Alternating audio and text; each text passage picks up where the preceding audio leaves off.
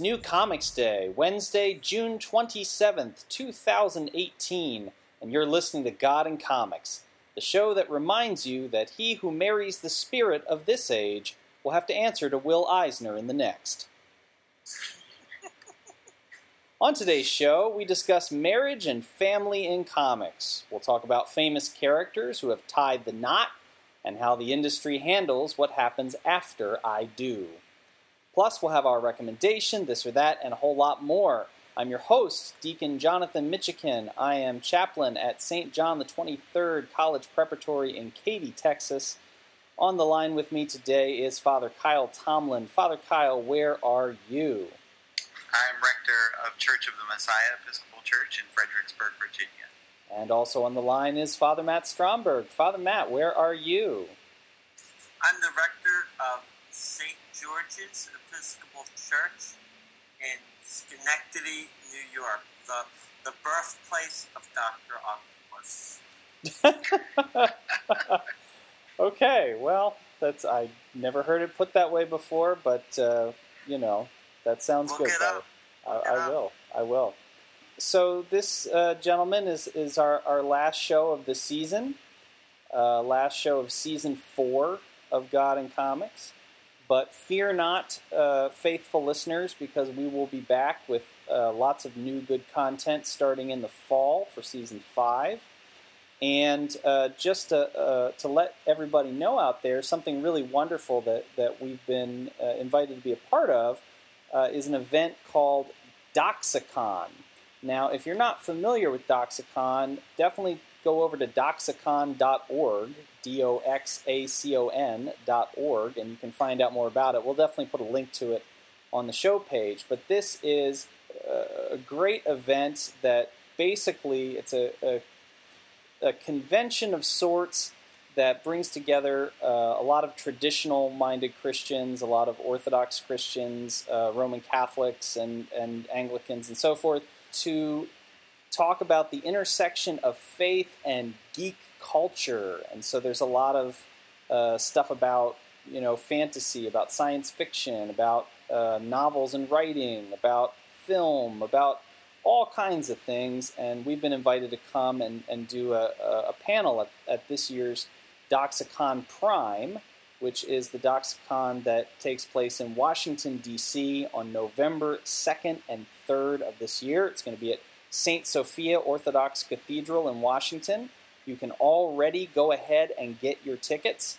Uh, a lot of other great folks are going to be there. I know, you know, Alexi Sargent and and uh, and Leah Libresco Sargent are, are, are planning to be there, frequent guests on our show, and there'll be a lot of other people being announced in the days ahead. So we hope that we'll get to see some of you there, and uh, maybe, just maybe, do a little live recording. What do you guys think? I think that'd be very.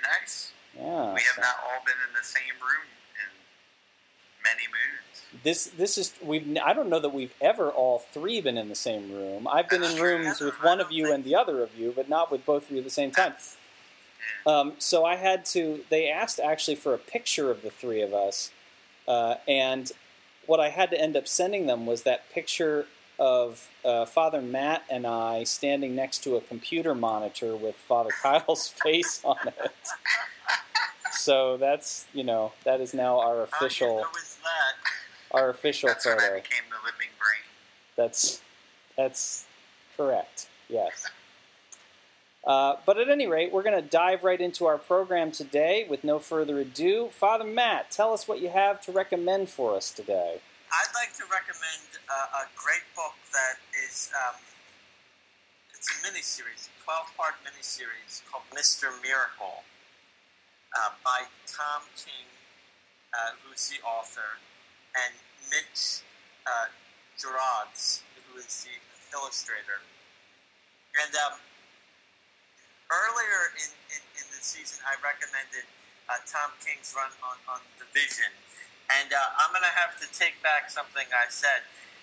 Uh, because uh, The Vision is, is a fantastic book, but I said it's probably my favorite thing that Tom King has written. And I think I think Mr. Miracle might have overtaken The Vision in awesomeness. Uh, I think I like it even more. and it just keeps getting better. Mr. Miracle is a character created by Jack Kirby. He's part of the uh, Fourth World, the New Gods universe that um, Kirby created for DC Comics. And uh, he's got an interesting backstory. He's, he, he is an escape artist, which is a unique profession. Um, but his secret identity is, of course, uh, his name is Scott Free. Haha. And uh, and so he is um, he is the son of Highfather, who is the sort of uh, you know uh, patriarch of the new gods. Um, but in in kind of a truce uh, between New Genesis and its counter and its uh, sister planet Apokolips. he was switched at birth, and the, the son of Highfather became the son of Darkseid was raised in hell, basically, um, on Apokolips. And Tom King's take on the character um, is, well, it starts off pretty dark. It, it, starts off with an attempted suicide. So right off the I, I, I thought, oh man, this book's really going to be a bummer. Um, but there's a lot more to it uh, than than that. Um, Scott Free, of, although he's an escape artist, the one thing that he can't escape is his own uh, his own depression and his his, his own uh, regrets about the past and, and his tortured memories. Um, and uh, he, he may or may not also be infected with the anti-life equation. Um, his, his, his view of reality is distorted. He's um, he's uh, and, and the artwork reflects that. It almost goes in and out of, of focus like um, a TV that you have rabbit ears for. Um, and, and, and without giving too much away, he, he's going through a lot in this series personally. The artwork in the book is very kind of naturalistic, um, very, very realistic for a superhero book and it, it, kind of it kind of contrasts with this spectacular kind of new gods story um, with its colorful cast of characters and this very grounded human story.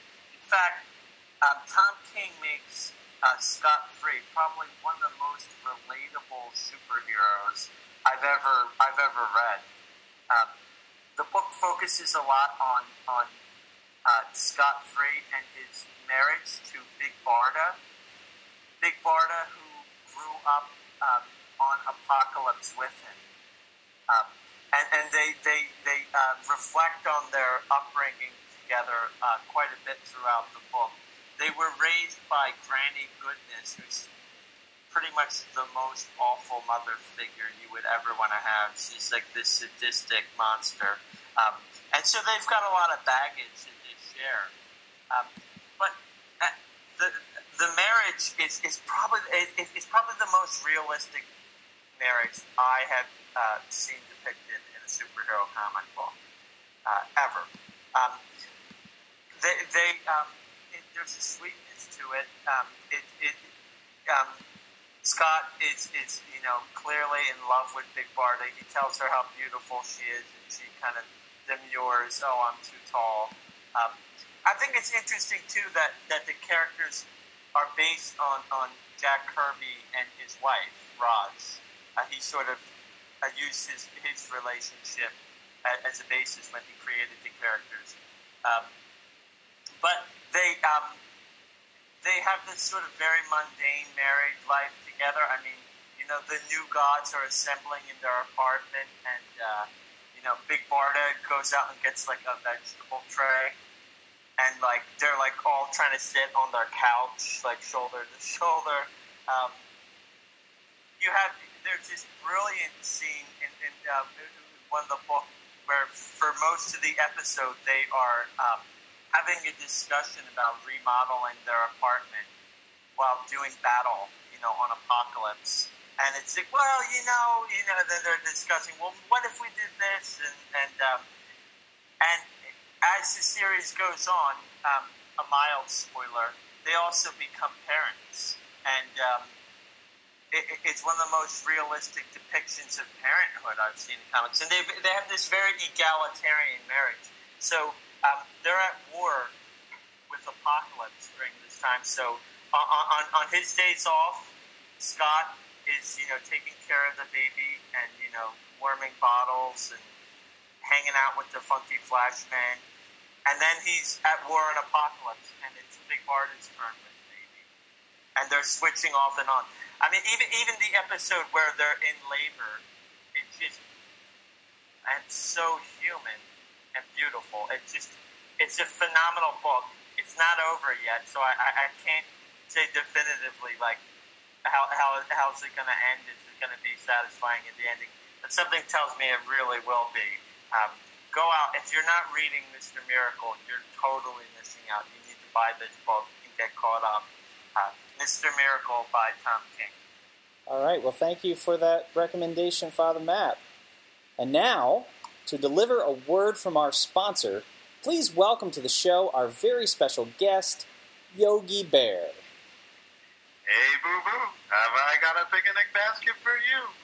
Oh, and look what these people left in their picnic basket a copy of the Living Church. Why, what a great thing to find! This will tell me all the news not only about what's happening here in Jellystone Park, but also what's happening in the Anglican Communion and the wider church. It's evangelical and Catholic. And look here, for just $55, I can get you 22 issues shipped right to my door or just $35 for an online subscription. That's so cheap, I may not need to take copies from campsites anymore. Plus, there's the Free Covenant blog with daily content on life, theology, and popular culture. The more I read, the more I become smarter than the average bear. So, boo boo, before Mr. Park Ranger comes to shoo us away, make sure to go to thelivingchurch.org to find out more. All right, thank you, uh, thank you, Yogi. It's really wonderful for you to have, have come by. I certainly hope that uh, all of our friends at Hanna Barbera will eventually come by and you know plug the Living Church for us. That's really wonderful. So, thank you. And now, if we haven't completely scared him away, uh, we want to welcome to the program for our, our main conversation today, uh, Father Nico Bakris. Father Nico is the pastor of Resurrection Greek Orthodox Church in Castro Valley, California. He's also the writer of the popular Christ, Coffee, and Comics blog, uh, co host of the Creative Blessings podcast, and he has a new project involving Superman that I hope he'll tell us more about here in a moment. Father Nico, welcome back to God and Comics. Thank you, fathers. Nice to be back. Um, tell us about the Superman thing that you're that you're doing now. Well, first off, thanks for having me back, and congratulations on another season. Sounds like your project is going very well too. Yeah, so I've been writing this blog for three years now, a little over three years, and in that time, uh, it's been a wonderful outlet for me. It's been a wonderful tool for my ministry here in the parish with young people, young adults, and even parents of kids who happen to be reading it. Um, it's been going great. Um, last year, I was uh, my blog was discovered by a guy who I ended up doing an interview with. I'm going to do a little shout out for, to Chris Katsakis, who's been um, an awesome friend these, this last year and uh, a very devout Christian himself. He and his wife are very involved, if I'm not mistaken, at the Church of St. Thomas, somewhere in New Jersey. But Chris can correct me on our next episode of our podcast. Um, so we've been doing that for a year, and even despite the fact that I've been doing all that, it still wasn't enough to uh, uh, scratch the itch that uh, a lot of us comic book geeks have. Um, I needed to do an exclusively exclusively comic book blog, which I ended up uh, making into a um, a Superman page, which I've been doing that for a couple of months, and it's been a lot of fun. And I actually have a couple of interviews lined up with for that as well. Um, the next guest on our podcast uh, is going to be Brian Glass, who I believe has been a guest on your podcast. Yes. And I'm hoping he can answer a couple of questions in addition to telling us about his life and his journey to uh, Orthodox Christianity, his journey through um, many different denominations. He also wrote uh, one Superman story a couple of years ago, and I wanted to ask him about that because I thought it was very well. A little tidbits to tease there, but um, thanks for um, giving me another um, episode to play with and uh, some more time on your show. Tell, tell us where we can, where people can find your Superman project. It is. Uh, it can be found at nicksoups.com. N i c k s u p s dot com. Nice. So, uh, so we're going to talk about marriage and family, and that's a that's a pretty big topic in general. And there are lots of ways in which this gets depicted in comics. Uh, I think we've probably been thinking, at least collectively, about how it shows up uh, in superhero comics, which is, of course, the, the most dominant genre. Um, but of course, you could you could you know one of these days I hope we do a show on romance comics and on certain other types of, of comics and, and um, look at the depictions there as well. But you know, you guys, what are what are some of your favorite examples of marriage and family in comics over the years?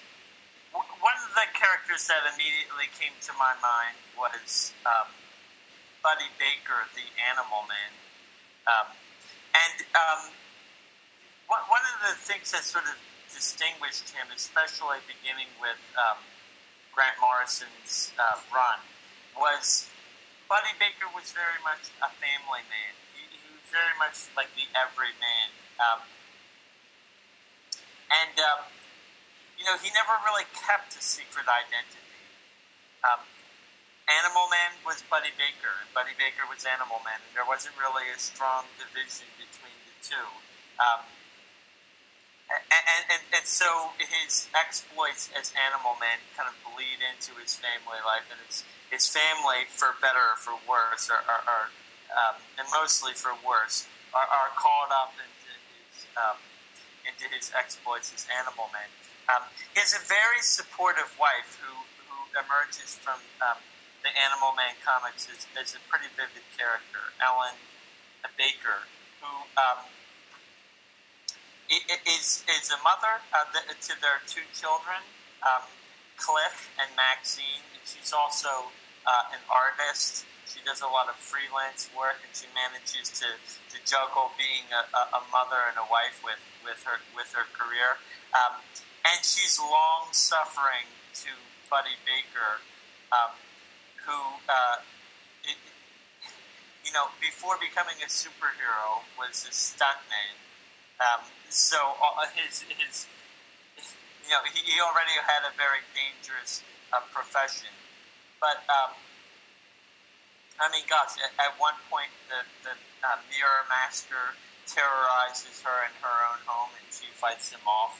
Um, in, in the in the uh, new Fifty Two version, um, especially interesting because um, Buddy Baker is actually the guardian of his daughter, who is the avatar for the Red. Um, the Red, which is this kind of um, element universe, and his daughter is actually far more powerful than he is, and and and um, and um, becomes the target of um, the evil forces in the world, the Rot, and um, his whole family is on the run as he's being chased by these very frightening creatures. Um, but we also get to see Buddy Baker's uh, tumultuous relationship with his mother-in-law, who uh, who never really thought very highly of Buddy and doesn't appreciate uh, him putting her her family into constant jeopardy. Um, also, Buddy and Ellen's relationship sort of um, survives the inevitable tension that comes uh, from from um, trying to juggle family life and being a superhero. Um, Buddy Baker's off saving the world with like the Justice League and and uh, and fighting alongside other women, superhero women, most notably Starfire, um, who they always have this kind of uh, flirtation that that kind of threatens his stable family life in a lot of ways. And in in the um, in in the book, The Last Days of Animal Man, um, we even see them, um, you know, Buddy Baker uh, shares a, a, a, a, moment of intimacy, a kiss with, with Starfire, and immediately regrets it. You know, when his when his he's losing his powers and his his his relationship with his wife is sort of on the rocks, um, and this sort of um, is a catalyst for him, you know, taking taking his marriage and his family a lot more seriously after you know making that mistake. Um, so I, I always kind of admired the way that Animal Man um, uh, focuses on, on, on, the family of Buddy Baker a lot. Um, so he, he's definitely one of my favorite Family Man characters, and, and one that, that's often overlooked. I would say I probably have two that are, are about tied. Um, of course, my top one would be uh, Peter Parker and Mary Jane Watson. And, uh, and I think running a very close second will be Superman and Lois Lane, but I'm going to hand Superman and Lois Lane off to Father Nico. He can talk about those two. I'll talk about Spider-Man and Peter Parker, or um, about Peter Parker and Mary Jane. Spider-Man um, and Peter Parker, one of the most amazing marriages in comics. Yeah, I know, right? I, mean, I know. who, who would have seen that coming? Um, yeah, I, you know, I think that the relationship between Peter Parker and Mary Jane Watson is um, very reflective of what we talk about marriage as being in the Christian church when we talk about it as um, being a reconciliation of opposites, you know, Christ and the church, and human marriage kind of being a reflection of that reconciliation of opposites. Um, I think in some ways you can't get more opposite than Peter Parker, nerdy Peter Parker, who's um, you know, presented at least in the 1980s as they're moving up towards their time of marriage as a bit of a slob, can't take care of himself. He's the bachelor extraordinaire, and then you've got Mary Jane Watson, who um, you know, is a supermodel and uh, seems to have her life a bit more together um, than he does. So they that creates a very interesting dynamic when they first get married in 1987, and um, and they you know they have a very interesting marriage over the course of their time together. Before they're broken up in 2008 with the brand new day storyline which um, i still struggle with very much. I don't cry and i will say a tear came to my eye when i read that uh, one more day storyline that day i still remember sitting in my apartment in seminary reading that and uh, feeling like a death happened um, because you know, they were together for a long time, and and um, I'm deeply invested in Spider-Man, so uh, of course that was quite moving. But I think that um, you know they they've had a, a very interesting history together, times apart, times together. Um, I, one thing I'm very happy for is that Marvel Comics has decided to at least re-explore the idea of the two of them being married after the Brand New Day thing with um, the Renew Your Vow comics. Um, you know, they brought it's almost a what if storyline. If the um, two of them had remained together and had a daughter, what would life look like for them now? And um, and I think it presents some interesting possibilities in which Mary Jane goes on to get a little bit of Peter Parker's powers and becomes um, a superhero herself, and then they become the Spider family with their daughter having spider powers as well. Um, so, yeah, I think I hold those two up as um, as a very fun marriage in comic books. Have you read um, the Spider Girl series that came out in, uh, years ago, where um, it was a similar sort of imagining uh, their life together later? Yeah. And they have a daughter, May Parker, who follows in her father's footsteps. And you yeah. get to see Peter Parker and Mary Jane as an older couple. As an older couple that's a little less superhero centric, you know? Yeah. That's I kind of enjoyed that one a little bit more on a certain level because I think that depicted them as a very real married couple, even though he's still got his powers. Um, you know, they, have now become the parents a superhero. Father Kyle, I, uh, I wonder if you could say, uh, and I want to give Father Nico a chance to jump in here too, but um, I wonder if you could say a little bit more about that phrase you used before, recon, what was it, a reconciliation of opposites? Reconciliation of opposites. That's interesting. I've not heard that. I've not heard marriage described that way before. Um, so, what what Can you say a, a little bit about what that means? Yeah, well, we talk about um, you know marriage between a man and a woman being a reflection of the union of Christ and His church. That's in the uh, Episcopal marriage service right at the very beginning, um, and you know the idea behind it is that uh, Christ and His church are not the same thing. We are not Christ, and uh, Christ Christ is not us. Um, so when the when we see marriage as a reflection of the union of Christ and His church, which is the marriage par excellence that will be consummated at the end of the age, um, you know, we see the relationship between a husband and wife as being a similar kind of reconciliation of opposites. So a man is not a woman. The two are different, but the but the two complement and complete each other. Um, so they're opposites that are reconciled, brought together uh, to make a whole. Um, and that's what in the Christian church we refer to as a one flesh union. So that's kind of the idea that exists there. And in some ways, some marriages are very much opposites, right? Um, the husband is not like the wife, and the wife is not like the husband, and they both have characteristics and qualities that um, complement each other, um, that are opposite each other but kind of complete and uphold each other. Like, um, you know, my wife is a lot more organized and a lot more social than I ever am or will be, and um, she fills up that bit that's lacking in me.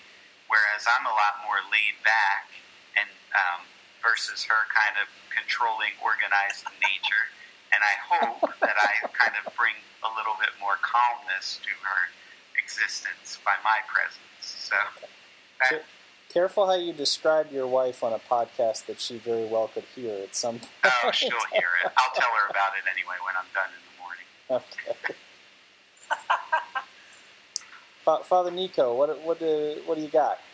I think in general in pop culture, um, you know, whenever you have TV shows or movies or novels or even comic books that touch on the subject of getting together, touch on the subject of dating and, and eventually marriage, you know, too often I think perhaps in, in, in an effort in the entertainment industry to be different from everybody else, I think too often they kind of gloss over um, good examples of a husband and wife. Often you'll have a lot of conflict in a marriage, which is which is true, of course, of, of any marriage, right? I mean, you know, nobody's perfect. Um, and we all have that struggle, and that's part of what helps lead us to perfection in Christ. I love, I love what Father, Father Kyle said about the reconciliation of opposites. I, I hadn't heard that before either. But you know, too often I think we, you know, in, in, in all this stuff that we entertain ourselves with, you know, the husband and wife, the, the kind of standard quote unquote boring marriage, um, isn't really talked about, or at least it is not depicted, at least from from what I've seen in the, the kind of shows and, and books that I follow um, isn't talked about enough. I mean, you have, let's say, a show like Modern Family, right? Which obviously is a farce, and it's not meant to be taken seriously. But, you know, there are kind of some messages in there about just kind of snapshots, if you will, of different kinds of couples that, you know, for better or worse, exist in, in our country today, right? The one couple, which is perhaps the most, like, buffoonish, is, is the husband and wife one. And, and it always drives me crazy. I forget the actor's name, even though he's a good actor. He's been done drama stuff too. But the one opportunity that show had to maybe send a positive message or a good one, like, hey, you know what? It's it's not so you know boring or, or old fashioned to be you know husband and wife in a marriage. Um, it totally dropped the ball with. And again, it's funny. It's not meant to be taken as a you know life lessons per se. But anyway, so whenever it is done well, I find it very refreshing, and so that's why my vote. This is a very long-winded way of leading into Superman and Lois Lane. Um, thanks for thanks for leaving me that, that low hanging fruit there, Father Kyle. You're welcome. Thank you. That's that's an alley oop to a slam dunk. But um, but yeah, no. I mean, if there's one character that absolutely should have a quote unquote kind of old fashioned or boring family life, it has to be Superman, right? I mean, um, it's not going to be somebody like Batman. It may not even be somebody like Spider Man. Even though I loved that marriage when it existed. But again, there's another example. It's like it's too boring. It's too status quo. It's too. It's not good for new readers. So we have to break them up. There's not enough romantic tension. There's not enough whatever. So comic um, Zane have been married for a long time. Um, they officially got married, I want to say, in 1996 or 7.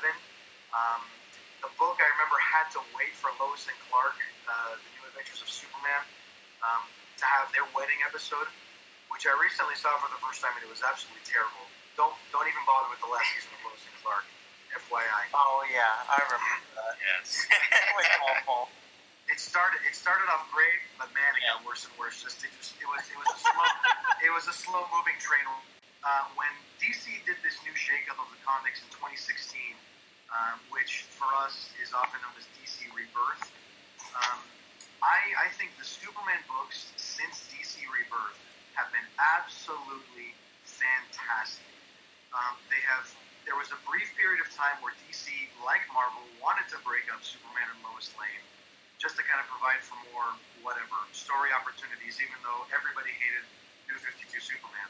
Um, but they went back to the, the formula that had been working, and, and to their credit, and they went back to 2016 to not only having them married again, but now they have a son named Jonathan, who of course is named after Clark Kent's late father in the comics, you know, Jonathan Kent.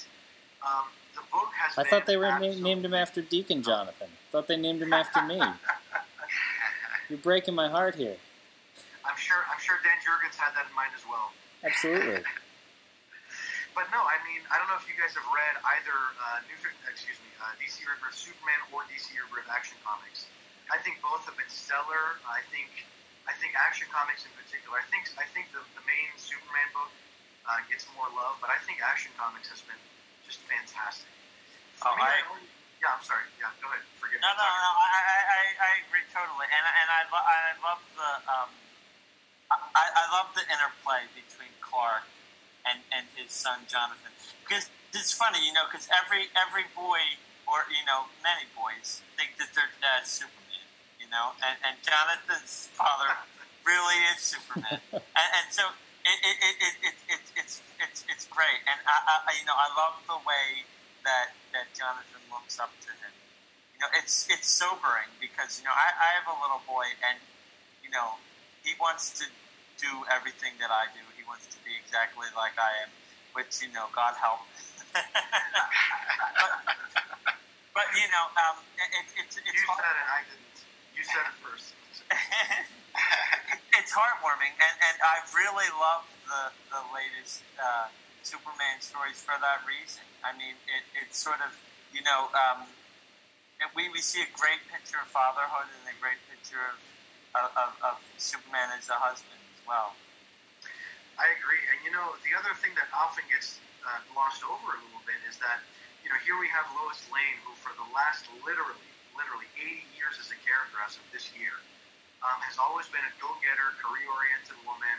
Um, uh, you know, always, you know, wants the next story, wants the next Pulitzer Prize or, or whatever.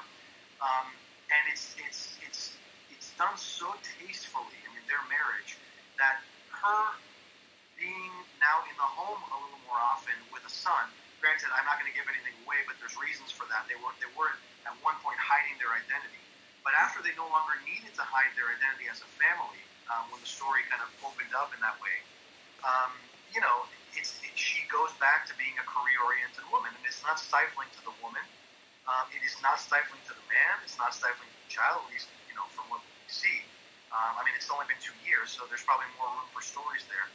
But I think it's just a great example of, you know, I mean, Superman has always been a role model. That's one of the things that has appealed to me over the years, and especially now later in my life. I mean, I'm only 36, but now as of this year, I've been married 10 years. I've been ordained, um, you know, almost 10 years now. At the end of the year, it'll be 10 years since my diaconate ordination. Um, you know, we have kids now. Our, our oldest son just turned three two days ago uh, at the time of this recording. So um, for me, it hits on all levels and just continues my uh, love for the character of Superman, the character of Lois Lane, and now the character of Jonathan. I think it's a great book. I think it's a wonderful example of marriage. I honestly, you know, I I don't think it's boring at all. I think it's really exciting and fun. Um, I'd recommend it to anybody, and I, and I wish that more books would do stuff like that. Mm. Yeah, it's great to see, you know, like these characters that you grew up with. You know, one of the things that I always loved about Spider-Man um, was that you could, you could see his life unfold. I mean, exactly. it's Exactly. slow motion. I mean, he was in college like all through the late '60s and '70s and early '80s.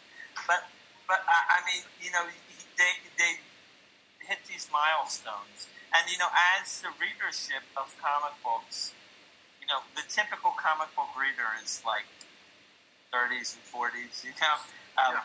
they're, and and- they're they're they're men with family. Um, you know, and and, and uh, it, it's only natural that um, you know the, the the focus should shift in this direction, and that comic books should deal more with family life and, and with marriage. I, I think that that's just uh, realistic given the readership. But that's the thing, though, is that you know I, I feel like other than some isolated spots, it's not being focused on enough. And yeah, I, I definitely do say that selfishly because my Yeah. target audience is what you just described, Father Matt. But you know, I just feel that I don't know. Maybe I'm getting too preachy here, but I just feel that often people in the entertainment industry don't realize that whether they like it or not, they are being looked to as examples and role models. Same thing with sports, you know, um, athletes and things like this. I mean, kids and young adults that are reading them. You know, I mean, there is an opportunity there, I think, to, to, to provide a good message. Um, and I think, you know, that um, given the statistics about marriage and divorce rates and, you know, more and more kids growing up in homes that are either broken or with, you know, all kinds of different problems that families face as drugs, you know, um, psychological issues, things like this. Um, things that, and maybe this is a good segue, uh, not to dominate the conversation, but um, the things that the church provides as prescriptions, which is a word that we use in, in Orthodox tradition quite a bit, is, is prescription. Um, not not rules, not not even like you know uh, absolutes or or, or even um, restrictions and things like this. They are prescriptions. I mean, the things that that we are given, hopefully, to have that healthy and happy married life and life as individuals as well. Um, you know, I think that you know it- it's just um, I, I want to see more of it. Again, I'm totally partial when, when it comes to this, but I, I do want to see more of it. You know, I wish that there were kind of stable, healthy marriages um, with, with kind of upstanding, with, with, especially with strong dads, because that's one that even when there is, like, I mean, again, we, we think of the sitcoms usually have like the, the the family life or the nuclear family or whatever. Um, the dad is always the buffoon. The dad is always the one who's being a goofball and, and, and blowing it, and, and the mom is the is the one that's keeping the family together.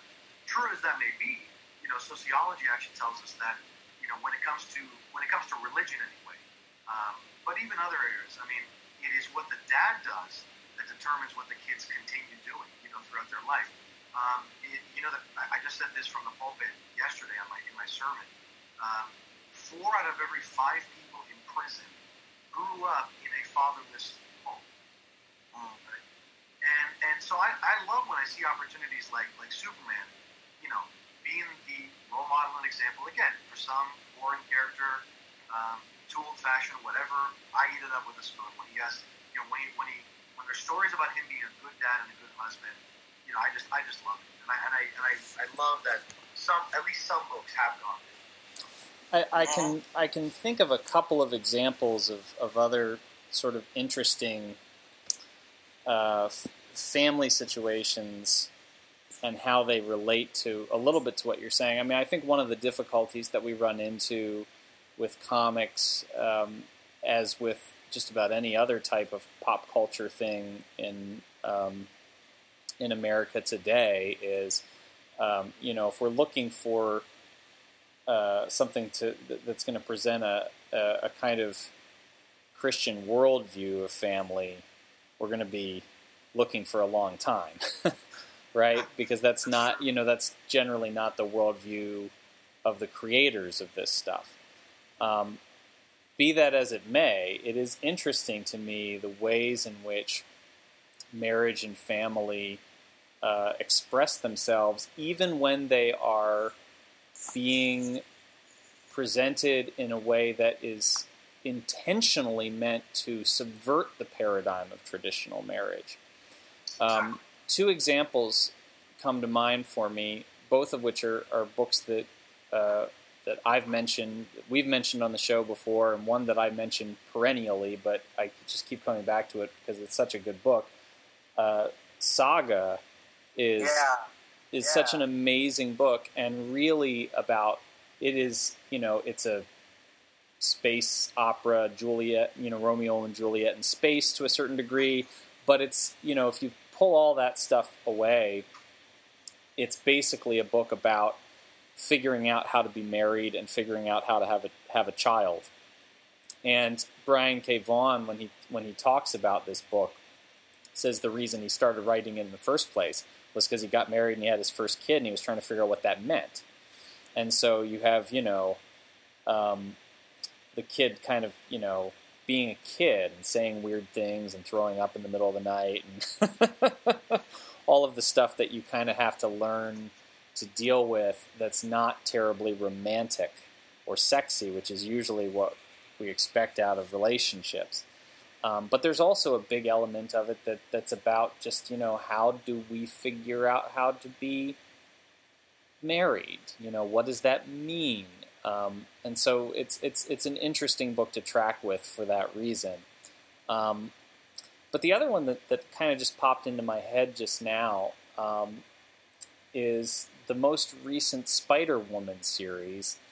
Uh, the last, I don't know, 10, 15 issues of that, um, Jessica, uh, you know, Spider Woman, Jessica Drew, yeah, um, became pregnant and had a kid.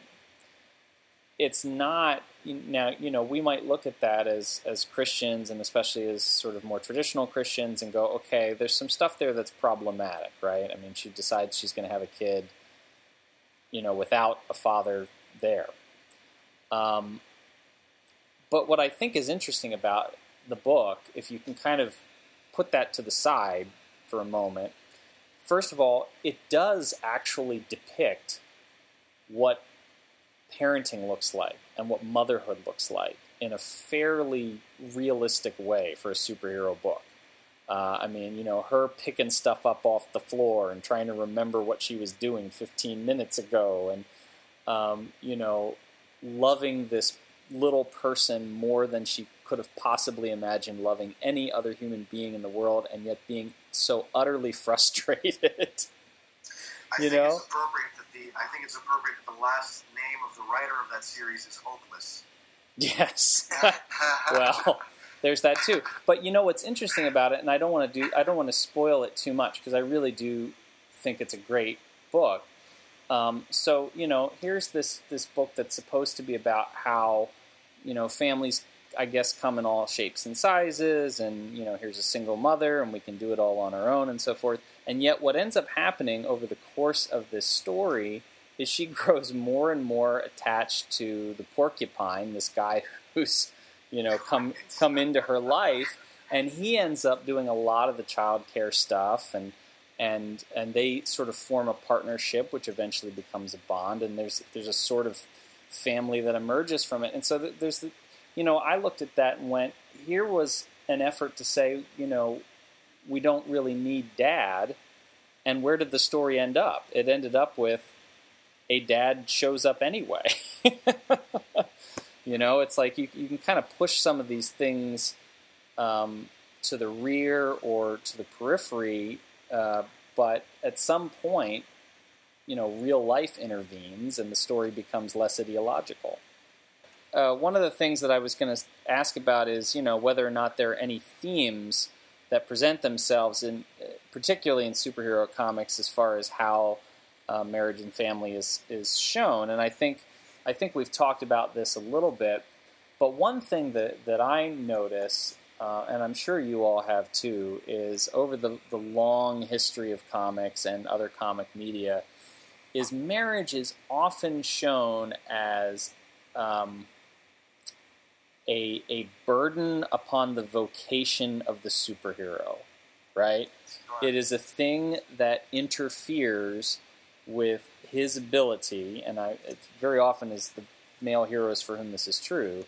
Um, you know, uh, although I suppose they could do this with female heroes too. But it, you know, it's like this is the thing that if I if I do this, if I have this, I can't be the kind of hero I need to be because I won't be able to, you know, if I'm with you, I can't help the world. Um, I can't save everybody if I'm worried that you might be put at risk, right? And so I wonder what you all think about that because it presents these sort of dueling vocations.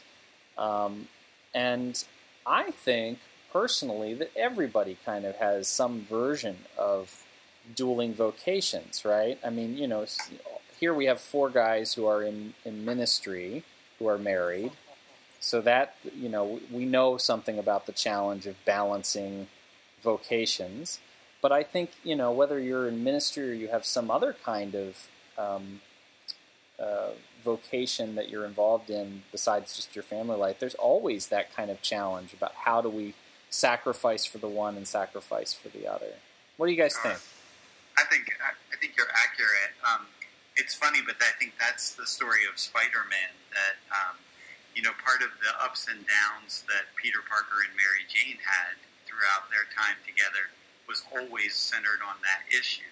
Um, you know, that, that uh, he was worried about her safety and um, and then there was the issue of how much time he would abruptly leave in the middle of something that was family oriented and go off to be Spider Man, and um, and I think what frustrated me in that storyline is they always lent themselves in the direction of well, given all these challenges, maybe it's better if we just break up, which is very typical of our culture today in a lot of ways, right? If the going gets rough, then then you just leave, you go. Um, rather than put up with those difficulties. But I think you're right in saying that's part and parcel of, of every marriage. Um, I was oddly enough, we were my wife and I were at a graduation party, high school graduation party this past weekend, and I got a pastoral phone call in the middle of it. And I was sitting outside on the front porch of this house answering the pastoral phone call, thinking to myself, I feel like a superhero.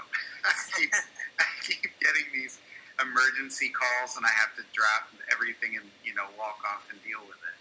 Um, but it's I, think no matter you know what your vocation is in life, you encounter these things as a married couple, and part of it is learning to work through those times together. And um, communication goes a long way in that. You know, one of the most striking examples of that in comic books is, um, you know, here you have a a, a, a, group, the Fantastic Four, where the um, the husband and wife are a team together in, in their. But uh, Reed Richards is so consumed with his scientific like vocation that um, you know Sue Richards is aptly named the Invisible. um, you know, she uh, she's ignored.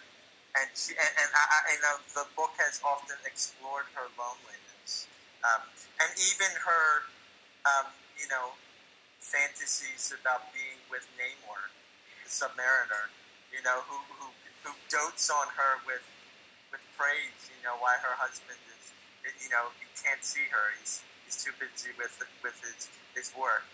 Um, but I mean, there's also this additional. Um, dimension with superheroes um, because they're putting their lives in danger. And it's one thing to put your life in danger and to ask somebody else to be a part of that, and still another thing to bring children into that. Uh, one of the early examples of marriage in comics was Aquaman and, and Mera. And tragically, um, Aquaman's son is killed by Black Manta.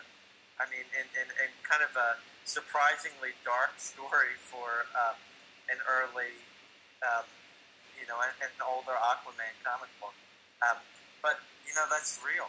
If you're going to go out there and, and put yourself on, the line, you know, your, your family's going to be attacked. Uh, your children are going to be vulnerable. Well, and this is the sort of decision, right, that people make when they become police officers or when they uh, you know have a career in the military um, or some other kind of you know related sort of field like you know how how do we balance that when and any day you walk out the door um, you know could be your last? Um, And I, I don't think that it's necessarily wrong for them to explore the idea that there are times when a person might choose to say, because I am called to this vocation over here, whatever it happens to be, I can't take up this other vocation of marriage, right? Um, you know, uh, obviously, I mean, as a Catholic, we have a long tradition of, of uh, priests who are celibate. Um, but I mean, I think, you know, we could see that with like the monastic calling, right? For instance, um, is a calling that that puts, uh, you know, that says you can't do both of these things at once. Um, and now, having said that, I think my problem with it is not so much that they've explored that idea as it is that they've never really explored much of the counter idea. um, that Yeah. you know, whenever that inevitably, saying.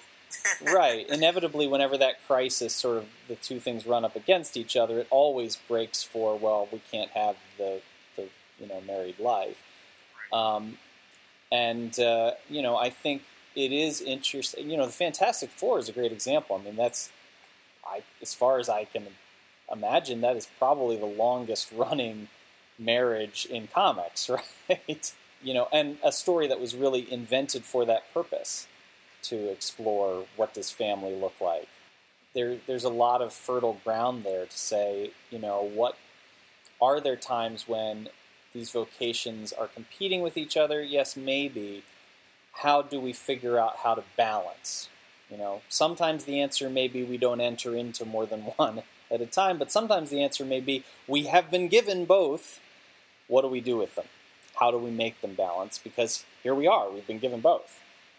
I think every writer in, in general, I mean, they even said this, their job is to create conflict and tension within their characters in order to create a story because that's interesting. It's not it's not interesting if there's no conflict or no challenge at all. It's just a slice of life.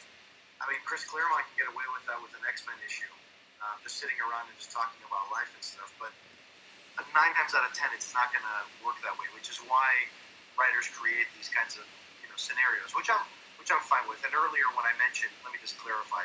Um, I, I didn't mean to. Uh, I mean, I didn't mean my comments. I hope my comments didn't sound like I have a problem with you know showing other scenarios because I do think they're interesting. Like I, like Father Jonathan, I, I did read that you know the Spider Woman, at least the first trade uh, that came out, and I thought it was a great story. You know, trying to depict a single mother. Granted, in this case, she's a superhero, but there's lots of single mothers out there who have jobs and they have to balance them. It's very, very difficult. I was just going to say, and they're all Absolutely superheroes. Right. Yeah. Absolutely. You just, I should have said that. You guys, let, you guys let me right into that, which is perfect. So, um, they are superheroes, absolutely, and I and I think that's I think that's great. Um, I, I it's, it, there's reality nowadays. that It's not always perfect. And I totally get that, and that's why sometimes also the superhero with his family or her family is is depicted as being a burden. I think. Gentlemen, we have just barely started to scratch the surface, I think, of this topic, and yet we are already. Maybe we should have a part two. I think we definitely will have to have a part two of this because there's so much more that could be said about it. Uh, and, you know, I bet you a lot of our listeners have a lot that they'd like to say about it too. So I hope that you all will, will join the conversation with us. Hit us up on social media, won't you? Uh, you can tweet at us at God and Comics on Twitter. Uh, and you can also hit us up on Facebook, facebook.com slash God and Comics. But for now, we're going to move on to our final segment, This and Every Time Out, This or That. This or that. This or that. Come on, everybody, let's this or that. Huh? Father Kyle, I'm going to start with you. This is a tough one. Lois Lane or Mary Jane Watson? I'm just going to have to go with Mary Jane Watson only because I've had a much longer relationship with her than I had with Lois Lane. So, Okay. That's a, it's a fair response. It is unfortunately incorrect, so you lose 47 points, oh. unfortunately. Oh. Yeah. Being married to a supermodel is an incorrect response.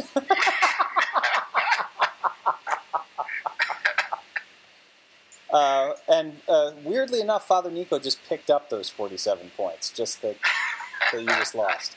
It's amazing. Well, I would, I would like, I, I would like to think that uh, my wife is a supermodel to me also. So Oh, I feel like I'm married to a supermodel. very good working that in there. That's And he got another 47 points for that. Wow. From, from my wife. his, his wife can give, give him points for that one. Yeah.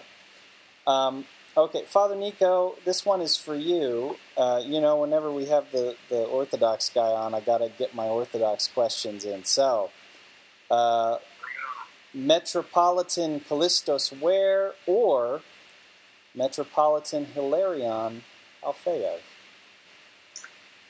Definitely Metropolitan Kallistos Ware. I think Metropolitan Kallistos, and I've said this in the parish, I think that he's the preeminent Orthodox theologian of the 20th, 20th century, um, and 21st now too. I think that he's written a lot of wonderful things. Um, I think that he's got, you know, for those that are, shall we say, theologically inclined to read that kind of, um, you know, a little denser material, I think that he's absolutely fantastic uh, and a really great window into our church. So I, I'm going to have to go with him. Well, it's a, it's a good choice. They're, they're, they're, I think I like both of those guys to tell you the truth. But uh, Metropolitan Kallistos has the most amazing English speaking voice of just about any human being. It's literally like listening to Dumbledore or you know something like that. And he, I could listen to that man read the phone book. It's just wonderful. Absolutely. Uh, and very fair as well. I, I will say he's not he's not hard lined on, on hardly anything, and I think it's it's a wonderful starting point, um, especially since he's also a fan of dialogue with other churches, which is in a very, very kind of our corner of the world kind of way, kind of what we're doing on this podcast, isn't it? Absolutely. Uh, his, I, I recommend uh, his book, The Orthodox Way, is a really great Excellent. sort of spiritual uh, insight kind of a book. Anyhow, uh, enough of me geeking out about that. Okay. Um, Father Matt, very similar question for you antibiotics or milk? Um, well, um, I'm gonna have to go with milk because you could put milk in cereal. Father Kyle, humility or virility? I will say humility. I'll go with humility. It's what I'm most lacking. You see this beard, I'm very virile. That's true, yeah. Um, listeners can't appreciate this as much, but Father Kyle's beard is beyond epic. I mean, there is, uh, at this point, I think about 15 partridges living in there. And when I say partridge, I mean members of the partridge family. I don't mean birds. I mean, Danny Bonaduce is living in Father Kyle's beard at this point. That's right. He is approaching Orthodox priest level with that beard. Yeah. He is he he is a, approaching Orthodox rabbi level with that beard. I've, I've gotten that before when I wear my black fedora and I have all black You have on. fedora? Yeah, I've had people tell me you you look Jewish. And I'm and, sure. and then you reply, "Well, my boss is Jewish." That's right. Bravo. There you go. That's right. Okay, uh, Father Nico, it's time to make a very important decision: coffee or comics. Oh man. well, one wakes me up in the morning, one keeps me awake at night. Uh, comics. How can I? How can I not have comics in my life? Father Matt, Memento Mori or Memento Movie. Memento the movie. That was a pretty cool movie. I've seen it once. Um. Christopher Nolan. Yeah, Yeah, that's yeah, yeah. It, it, it, it was. Um, but, um, you know, in, in, in a way, um, what what made uh, Memento Mori, uh, uh, Memento, the movie, sorry, uh, so great was um, how it how it reminded us of, of you know how fleeting um, our existence can be, um, and uh, so you know in that way, it it, it, it, is memento mori. It's a reminder of uh, immortality. Uh, so, um, which is always important, you know, to remember that uh, we are dust, we shall return, and, and that, you know, we, we all will need to give account for what's done in the body. So I'm going to have to go with memento mori. That is a that is a perfect answer, and so I'm going to give you seven points, which may not it may not seem like much, but considering that seven the is perfect number. there, you go. So Also a great movie. Seven. wow, we've referenced Seven, the movie, twice this season on the podcast. That is that is remarkable. Father Kyle, uh, oak trees or palm trees? I'm going to go with palm trees because I would much rather be in a sunny, warm climate um, and not suffer from the moldy allergies of oak leaves. All right, well, Father Nico, I don't know if you saw this, but uh, it was announced via Instagram a couple of days ago that they have uh, greenlit Back to the Future 4. No, And they're they're that. bringing you know Michael J. Fox and Lea Thompson and Christopher Lloyd in to try and, and film this, which will either be the most amazing thing ever or something that will just completely ruin our childhoods altogether.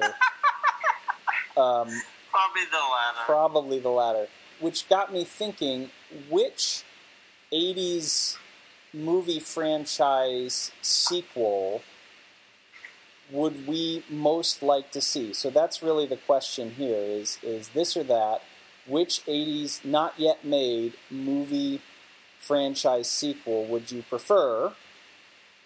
Police Academy 9 or. Honey I Shrunk the Cable Bill?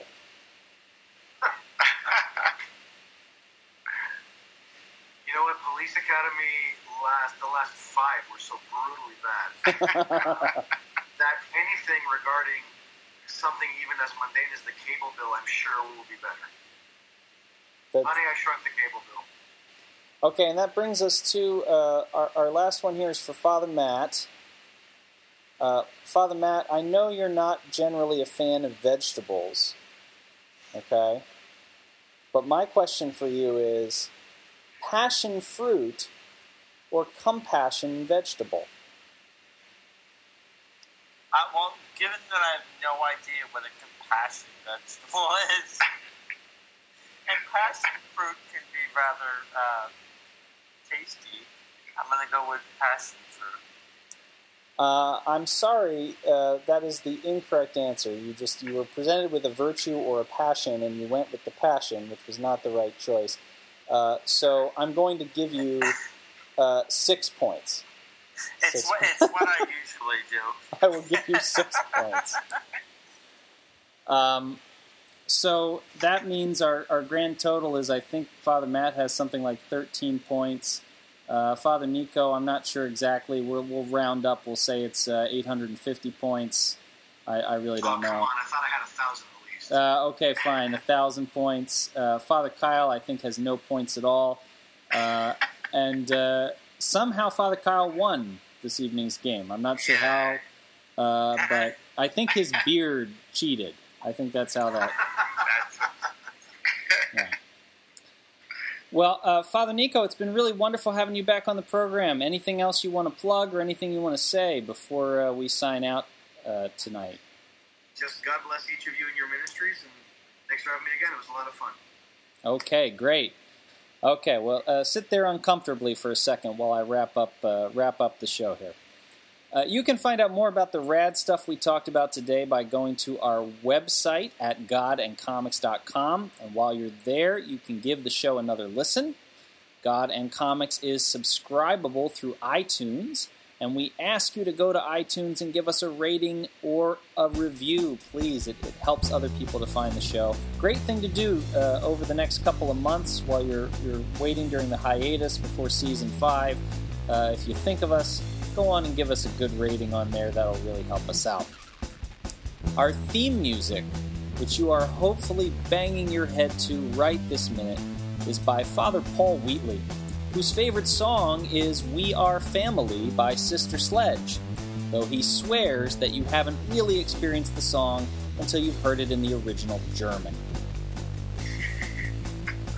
Until next time, I am Deacon Jonathan Mitchican. I'm Father Kyle Tomlin. I'm Father Matt Stromberg. and we'll see ya.